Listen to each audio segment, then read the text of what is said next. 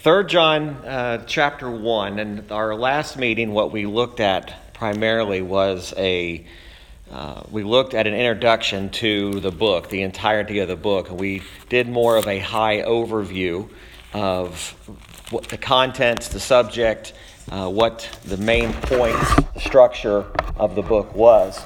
And this morning, I want to deal with just the first four verses and kind of deal with the, the subject of walking in the truth. And of course, when we talk about truth, we know we're talking about something that is not arbitrary. We're not talking about something that is, um, is declared just by man, but we're talking about the truth as it's declared in Christ. And you see the first four verses, and I know we, we read this last month, but as we look at it again, it says, The elder unto the well beloved Gaius, whom I love in the truth. Beloved, I wish above all things that thou mayest prosper and be in health, even as thy soul prospereth. For I rejoiced greatly when the brethren came and testified of the truth that is in thee, even as thou walkest in the truth. I have no greater joy than to hear that my children walk in truth. What I immediately notice is the use of the word truth that is found in verses 1, 3, and 4. Uh, we first of all see it being used in the terms of I love in the truth. In verse 3, we see testified of the truth that is in thee and walkest in the truth. And then verse 4, we see again the phrase walk in truth. Now, of course, the writer of this letter is John, he refers to himself as the elder. He addresses this particular epistle unto Gaius. We see that unto the well beloved Gaius, whom I love in the truth. Now, the name Gaius appears in the New Testament at least four different times that I'm aware of. Uh, it was as common in the Roman Empire as far as names go as a name such as John Smith would be among us. It's, it's not a unusual name, although it's a bit unusual to us. To them, it would be very common. Uh, this is not, and it's important, this is not the Gaius that's addressed uh, the brother Paul baptized in 1 Corinthians 1.14. So this is a different individual. But we do see that John refers to him as the well beloved, a, well beloved or a beloved brother. Uh, when we see that phrase, a well beloved, he's, it's identifying that this is a fellow convert. This is a fellow person who is in the faith, a person who is uh, in Christ. And most, more specifically, uh, this individual was most likely converted under the ministry of John directly. So this was, this was probably one of his quote unquote converts. And so, this second epistle that John wrote, uh, in Second John, we also see uh, that that epistle was written unto the elect lady and her children, whom I love in the truth. And we see that phrase about walking in truth even in the second epistle of John. It says, I rejoice greatly that I found of thy children walking in truth. So, this is a common theme, a common phrase that John uses, this walking in truth. So that's what we're going to deal with this morning is walking uh, in the truth. So I would say that truth and love are what we call uh, natural companions. In other words, one does not go without the other. If, if we have true love, we have the real truth. If we have the real truth, we're going to have love. So we're not going to have a situation where we have one or the other, but yet we have these companions. So we can't separate those two. We know that this particular epistle, 3 John, the emphasis is on truth and deeds. Okay, so there's an emphasis on the truth and then the acts that are a result of walking in the truth. So, really, our truth should match our deeds, or our deeds should match the truth. They're really, in fact, uh, the same concept. There is over in Galatians uh, chapter 5, uh, there is a, there's a reference to this faith working love or faith worketh by love. And it's a great, great reminder. Galatians 5 6 uh, says, For in Jesus Christ neither circumcision availeth anything, nor uncircumcision, but faith which worketh by love. So, this is really kind of a reference to our study we began on Sunday mornings about justification. Uh, it's identifying that outward works or deeds are the result of our justification, they are the result of our conversion. And so, wherever there is truth, wherever there is a conversion, there are going to be good deeds that are demonstrating the result of justification. That's the idea uh, that's being given here. So, as we go back and we look at what John is writing to Gaius, and we remember we last month we looked at how uh, really this letter, this particular one, is about four individuals.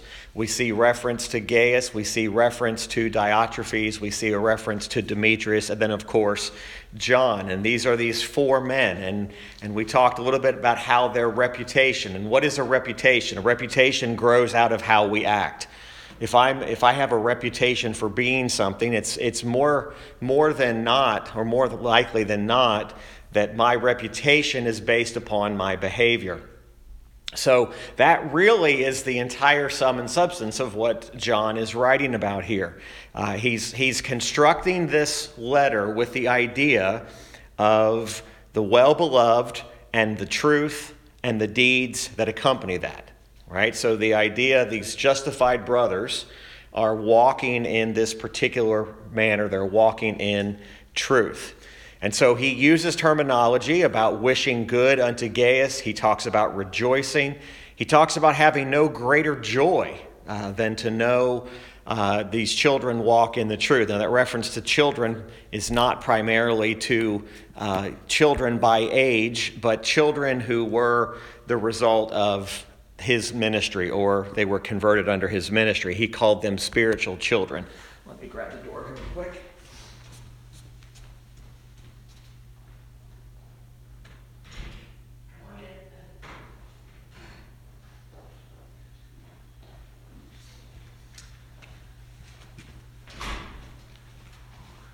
So we're looking at uh, we're at Third John. We just started a few minutes ago. So Third John and uh, looking at the first four verses. So, this, this insight, okay, so knowing that Gaius is receiving this letter written um, from John with the intention that there is going to be some sort of a conflict that we know about. The conflict we know is going to arise when Diotrephes' name is mentioned. So, this is important for us to understand that how John was writing to Gaius really sets the principle, and he's giving us this illustration of that this man is an illustration of a person who is walking in the truth. And that's really what sets the framework for this entire letter. So, John, you see, refers to himself as an elder, and he's considering himself or calling himself an elder here, mostly on account of his age and his, and his office, but he addresses it to this individual, Gaius, which we've looked at already, who he calls him well beloved. Now, the Bible tells us that in 2 Thessalonians 2, verse 13, there is a reference made to that all who are believers, or all who are in Christ, are in fact beloved. And we know what Second, uh, Second Thessalonians 2, verse 13 says, But we are bound to give thanks always to God for you, brethren, beloved of the Lord, because God hath from the beginning chosen you to salvation through sanctification of the Spirit and belief of the truth. So there we see the connection between beloved and the truth. So Gaius is being referred to as well beloved, whom I love in the truth, fellow brethren, fellow brother in Christ. We also know that the word beloved also indicates he says, who I love in the truth. Gaius was loved by John. He was loved as a, a brethren, loved as one who's also in the faith. But as we're going to learn, we're going to see that Gaius was not just loved by John, but Gaius's reputation was one that he was loved by the brethren. Uh, anybody who knew him uh, are to, we're going to know him as being a man of great faith or being a man of great integrity. Uh, we're going to learn about his generosity. He's a liberal individual. His liberality is to speak of. Uh, and I think there's this, there's this concept, and kind of a way of application this morning, there's this concept of, of being men who are known of men of great faith, uh, men, men of integrity. Uh, men of liberality, not liberal in politics, of course, but liberal in our generosity, liberal in our hospitality. And so, uh, you know, there has been over time, there, in my opinion, there's been this, this moving away from really teaching um, our young men how to be men of integrity, men of, of liberality, men of great faith. But remember, uh, faith isn't something that we just learn. If, faith is something we're given of, of the Lord. But if we are in the faith, then we ought to have these characteristics. And I hope that we would want it to be said of us uh, that we should not only strive to know that we believe and been saved by grace, but we ought to be gracious people. We ought to be people who are not just gracious in our behavior, but we are also sound in doctrine. And we're, we're actually loving people and lovable people. Uh, these, are, these are difficult concepts sometimes when, especially when we're dealing with, with the subject of biblical manhood. I know sometimes we, we hear that word, and there's a whole lot of definitions out there about what biblical manhood is, but don't ever lose sight of the fact that when, when God identifies uh, biblical men in the Bible, he's, he's identifying men who are not just living by that grace, but they are also people of great faith. They have integrity, they live by liberality, they're hospitable, uh, and they are people who are loving. And remember, we're told that we are to speak the truth in love. So again, we got to get the mind, get our mind's eye off of the world's definition of what love is, and understand that uh, there is this idea of loving in the truth. So John is identifying Gaius as a person who walks in the truth. Um, notice what he says to him in verse 2. He says, After I love him in the truth, he says, Beloved, I wish above all things that thou mayest prosper and be in health, even as thy soul prospereth. So we've already identified Gaius' character as a man who is well beloved, and he is well beloved of God. Uh, he's well beloved because the grace of God had been bestowed upon him. He's a person who's truly gracious. He's a person who's faithful. He's a person who, of integrity. He's a person who is liberal. And John mentions him as this man who is, I wish above all things that thou mayest prosper. Now we know John is not, is not putting an undue emphasis on temporal success. We hear that word prosper. And we immediately think oh that, that, that means temporal success in this world. That's not the idea that he has here. However i think there is this point that uh, even in our temporal affairs uh, whether it's in our life of business or it's our life of health uh, those things are important things uh, we realize that any success, I mean, he's, he's wishing him success, is what he's doing here, but success in anything depends on the blessing of God. So, whatever we are quote unquote successful at is based upon God's blessing that. Success, and uh, think about this. We often, sometimes in the church, we say, well, we don't focus on success, we don't focus on prosperity, and we shouldn't. But do you realize that even in the, in the life of us as individuals, uh, success and prosperity used in the hands of God can actually be very beneficial to the body of Christ. You know, we could get so far one way where we start to say, wait a minute, you know, I don't want anything to do with success and prosperity. And I'm not talking about that becoming your, your main objective. But what I am talking about is, is if, if God has blessed you in that way, to say that that can't be used for the cause of Christ, I think would be kind of a foolish statement. It can be, it can be used for that. And so those can be a great blessing to the church. Think about a man who's been saved by grace, who's also has understands this success and prosperity and how he could use that for the cause of Christ. There is a reference to health. He says that thou mayest prosper and be in health. Now, we know that this is there he he has physical temporal things in mind because you see the comma there says, even as thy soul prospereth. He's talking about the physical and the spiritual here. He says, I do wish that there is that there you prosper and you're in good health, even in the same way that your soul prospers. So eh, there's there is a connection and and it, it's a fascinating uh, study when we think about the state of even our bodily condition has a great influence on our mind and has a great influence on our soul uh, sometimes we don't think about, you know, people in bad health. Um, we don't think about how, how that affects the rest of them because it really does have an effect. So John's not, John's not praying for Gaius to have some level of uh, prosperity gospel here. That's not what he's talking about. But he is identifying there is this connection between our spiritual condition and also our earthly condition as well. Simply, I think John is writing that he's, he's, he's praying that Gaius' earthly condition would be as, as glorious as his spiritual condition. He's identifying Gaius, you've got your, the spiritual nature, and I hope that your temporal life, your health, is just as bright as that is. But think about all of the even out, even the outward mercies of God in our health. Uh, even today, if, if we are if we are healthy, if we're we are uh, content, those are all still by the grace of God as well. But the most important aspect here, I think, that John identifies is is his soul, and he says, "Even as thy soul prospereth." You know, before God uh, saves us by His grace, our soul is is racked and ridiculed and and with and diseased. It's filled with sin. Um, it is something that is dominates us, and we can say a person is in bad physical health by their symptoms. But do you realize that in our spiritual life, sometimes we don't realize just how ravaged we are by sin until God's grace opens our eyes to the truth.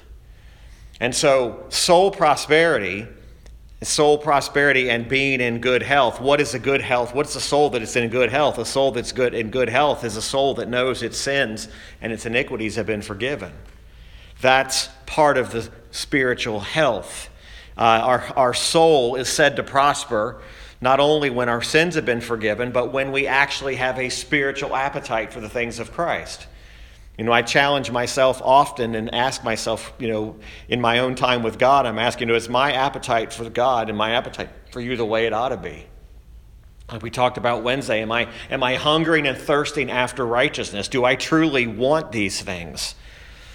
And it is that as we grow in the things of the Lord, our soul grows. We desire not just the things of the gospel, but we desire, first of all, the sincere milk of the word. We desire the meat of the word. We feed upon God's word. We're nourished by it. We grow. Our faith uh, is exercised in a greater degree. Our hope is increased. Our love increases.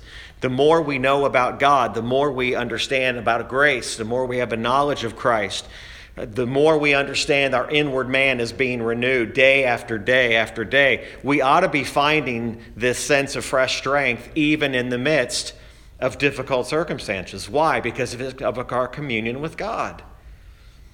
You know, when, when we are in communion with God, when it's right, there, is, there ought to be the joy of our salvation. When our communion is right, even in bad circumstances, there still ought to be the joy of our salvation. And so Gaius is, is identified here by John as being one who is he is in good health. He's in good spiritual health.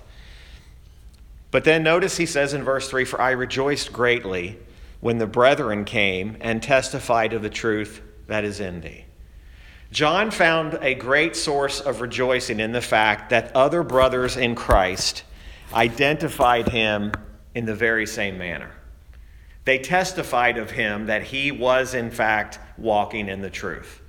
Now, think about that for a moment. Here, are these, these other brothers who, are, who know Gaius, who know who he is, they testified of the truth that the gospel has, in fact, uh, has in fact apprehended him, and that he had this gracious spirit. You know, it's one thing for us to announce ourselves as gracious and loving and liberal and hospitable.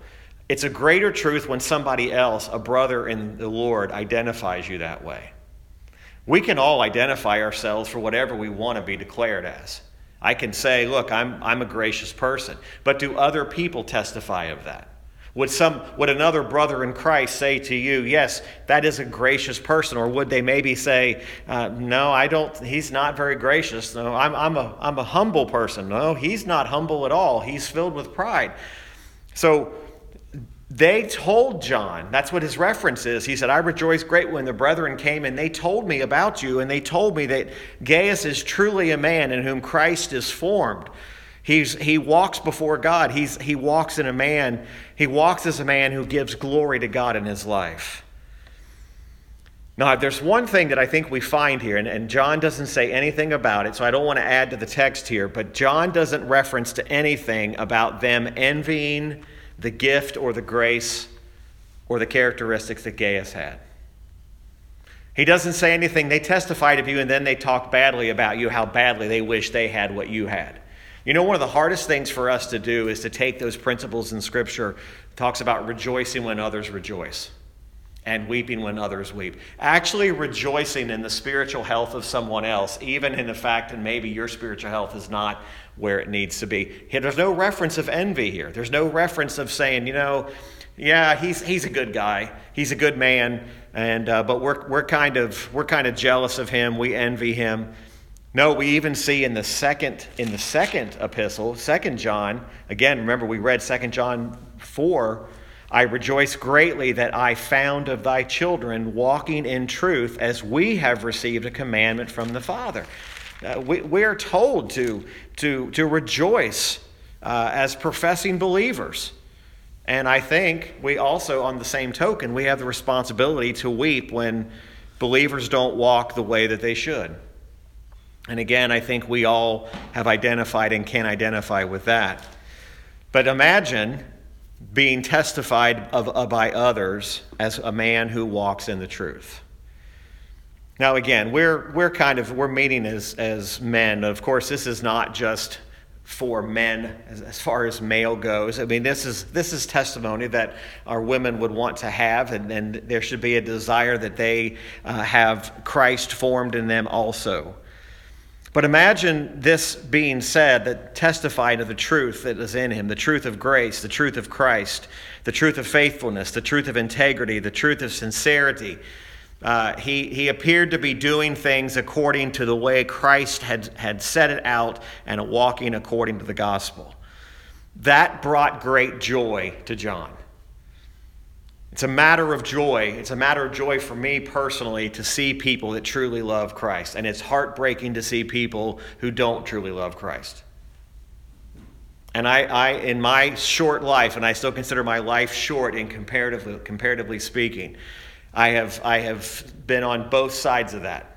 I've seen, I've seen the joy of seeing someone who loves Christ, and I've been on the other side of seeing people who, for whatever reason, and it's heartbreaking to see, they just don't love Christ at all. And no matter what I say, no matter what I do, no matter what I've tried to do, they just don't. I've seen others who, who have, have shown evidence of that, and yet it didn't last. It's hard, it's hard situations. But true grace doesn't envy the gift or the grace in someone else, it rejoices in that.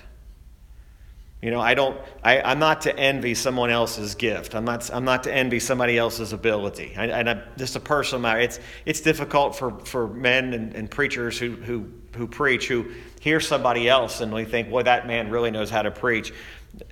That's not good to try to, to emulate or be envious of someone else. Just use the gift that God has given you to do. Use the gift of however, be the person God wants you to be. Rejoice in truth wherever it's found. Instead of saying, "Man, I wish I wish I was as good as that man." On, you know, odds are it's always someone. Someone told me this once. They said that person that you're so envying, that person's envying someone themselves.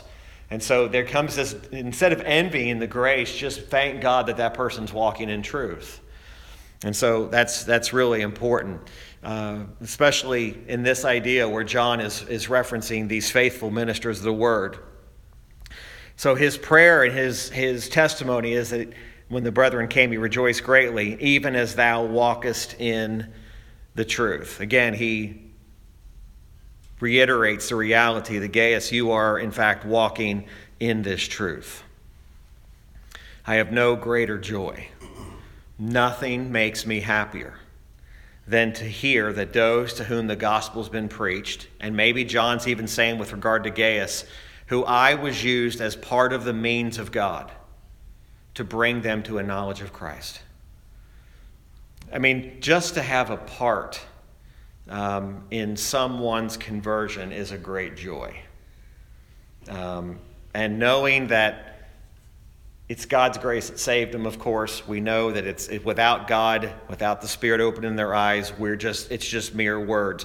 But I'm telling you, when God gives you just a little bit of a glimpse to know that you had some type of an influence or an impact in their life, guys, I'm telling you, it's worth it. It really is worth it. Um, there is no greater joy. Um, I've had phone calls over the years where someone I was praying with, someone I was talking to, who they pick up the phone one day and they call me and they say, Preacher, I want to tell you what happened to me today. And they, they tell me, without me even saying a word, they tell me about their conversion. And they tell me, here's what happened. And they, they tell me, this is, and you're just sitting on the phone and you're just saying, this is, this is a wonderful thing to hear. Knowing that, yes, God allowed that person to be in your life. And that's one of the joys. One of the joys is being able to see someone come to the truth. I have no greater joy, he says in verse 4, than to hear my children walk in truth. Now, we understand here that children here primarily is not a reference to children by age or even physical children. He's talking about spiritual children. He's talking about people, you know, the Apostle Paul and Timothy, who had a direct influence. He called him his son in the ministry, his son in Christ, not identifying him as father son in the physical relationship, but obviously in spiritual father. But there's absolutely no greater gift, there's absolutely no greater inheritance we can give to our own families than to preach the gospel to them. You know, we often say, Where's the gospel needed most? And I hear this all the time. The gospel is needed 3,000 miles away from here. No, the greatest, the great, the gospel is needed greatest in our own circle of influence, in our own homes. The gospel doesn't stop getting preached just because we say everybody's a professor. We still talk about the gospel in our home, and, and all of everyone that lives in my house is a professor of Christ, but yet we still talk about the gospel. There's no greater joy, and nothing brings greater satisfaction to our hearts and to our soul than to watch someone receive the truth and then walk in it. They receive it and they walk in it. They believe on Christ, they repent of their sins, they're converted, then they walk in that truth. So, John makes reference here of his spiritual children uh, those who their conversion he had at least been used as an instrument of. And of course, it seems as if Gaius was one, and that's why he refers to him so clearly. So, when we think about those who are the beloved, and we think about those who will love the brethren, the greatest blessing we have on this side of heaven is the prosperous the prosperity of our soul the health of our soul, how our soul is now. It's not, it's not the things we own, it's not how much money. You know, there are, there are fathers, and, and again, I, have, I'm, I am far from a perfect father and have, have never claimed to have been. But there's a, there's, a, there's a trap we fall into, you know, just, just by, by way of physical application to fathers and children. You know, we, we think we are, we are supremely blessed if our children grow up and they become rich or they, they marry well, they, they find great success in business. But remember, that's not, that's not the greatest hope that we should have for them. Our greatest hope is not that they'll find those things in this life. Our greatest hope in this life is that their, their soul prospers. That, that they are, they are walking with God, that they have a communion with Christ. I mentioned to you about the effects of the weakness of a body, the health of a physical body, but underneath that physical weak body is a prosperous soul. And I've, I've told this story, so I don't know who I've told it to before, but I can remember years and years ago um, watching a dear older woman in the church that I, we, we, we attended and we watched it happen over years. Her health got worse and worse, and her health became a. Um, she had this spine condition that literally led her from walking straight to where she just year after year after year after year, she just continued to just go like this to where she got to the point where she could no longer even look up. She, she walked with her, her head down. And, and I remember we everybody just looked and, and we, we just hurt for her because that tilting over was not just structural, it was also painful. So the worse that she got hunched over, the worse the pain got. So we could make the connection between the worse that she's lumped over, not only is it structural, but it's painful. She would come to church, she would beg to come to church just to be around God's people. And we would all try to find out okay, who, who's going to help? Who's going to be an encouragement to Miss Irma today? Who's going to, who's going to encourage her? And I tell you not, guy, I tell you guys, every single time you tried to encourage her, she ended up encouraging you. She, she, had, she was an example of physical health was gone. Her physical health was, was, had moved far away from her. But yet, underneath all of that outward physical pain was a, a prosperous soul. A soul that you could tell that woman was walking in communion with God. And you would walk away from her um, just encouraged by the reality that we were not encouraged by her outward, we were encouraged by her prosperous soul. And I say all that because I think that's more what John was talking about than anything. He wasn't formulating saying the greatest thing about you, Gaius, is your outward health.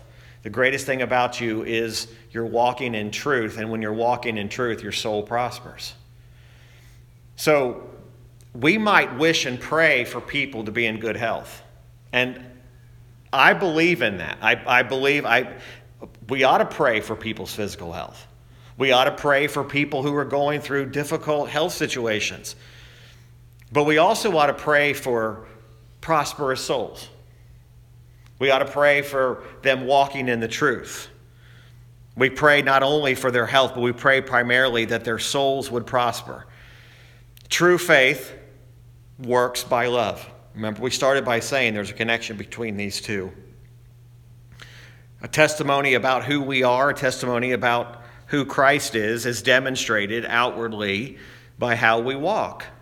Uh, what we say is often is, is unaccepted if our walk doesn't match what we say. I can try this morning to convince you I have certain characteristics, are certain things that I am, but only my conduct, how I walk, is going to demonstrate what really is there. Good men rejoice in the prosperity, especially the soul prosperity of others. Uh, my challenge to you this morning is that John, of course, as he wrote to Gaius, he rejoiced how glad and joyful he was to hear about the grace and the goodness of God working in Gaius's life. As much as it is is a joy for us to be parents, physical parents to our children, it's an even greater joy to watch the prosperity of their soul even than just their being good children.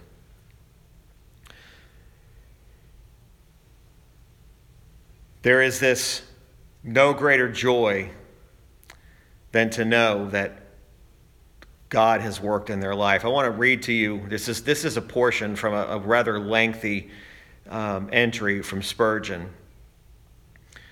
But he, he, he makes this statement. He says, Many who ought to know better think themselves superlatively blessed if their children become rich, marry well, strike out into profitable enterprises, or attain eminence in their profession. These parents go to bed rejoicing and wake satisfied, though their boys are on the road to hell, if they are also making money. They have no greater joy than that their children are having their portion in this life and laying up treasure where rust, rust corrupts it. Though neither their sons nor their daughters show any signs of the new birth, give no evidence of being rich toward God, manifest no traces of electing love, redeeming grace, or the regenerating power of the Holy Spirit, yet the parents are content with their condition. I hope no parent will allow their children to grow up and leave their roof without knowing the doctrines of the gospel, the life of Christ, and the great precepts of Scripture, without having as clear an understanding as possible of the great principles and plan of salvation. It should be the holy ambition of every parent that his entire family should be renewed by the Holy Spirit. Happy as a marriage day is that day when a parent sees his child surrender to the people of God having first given his heart to Christ. The joy of the text is that the children walk in truth, the actual demonstration of the power of the gospel in their lives. This proves that the teaching was well received, the feeling was not mere excitement, and the profession was not a falsehood, but was done in truth. I love the way he puts that because, yes, John was not writing primarily to Gaius and his physical children, but the principles are there. And rejoicing in the truth and rejoicing in those who walk in the truth. All right?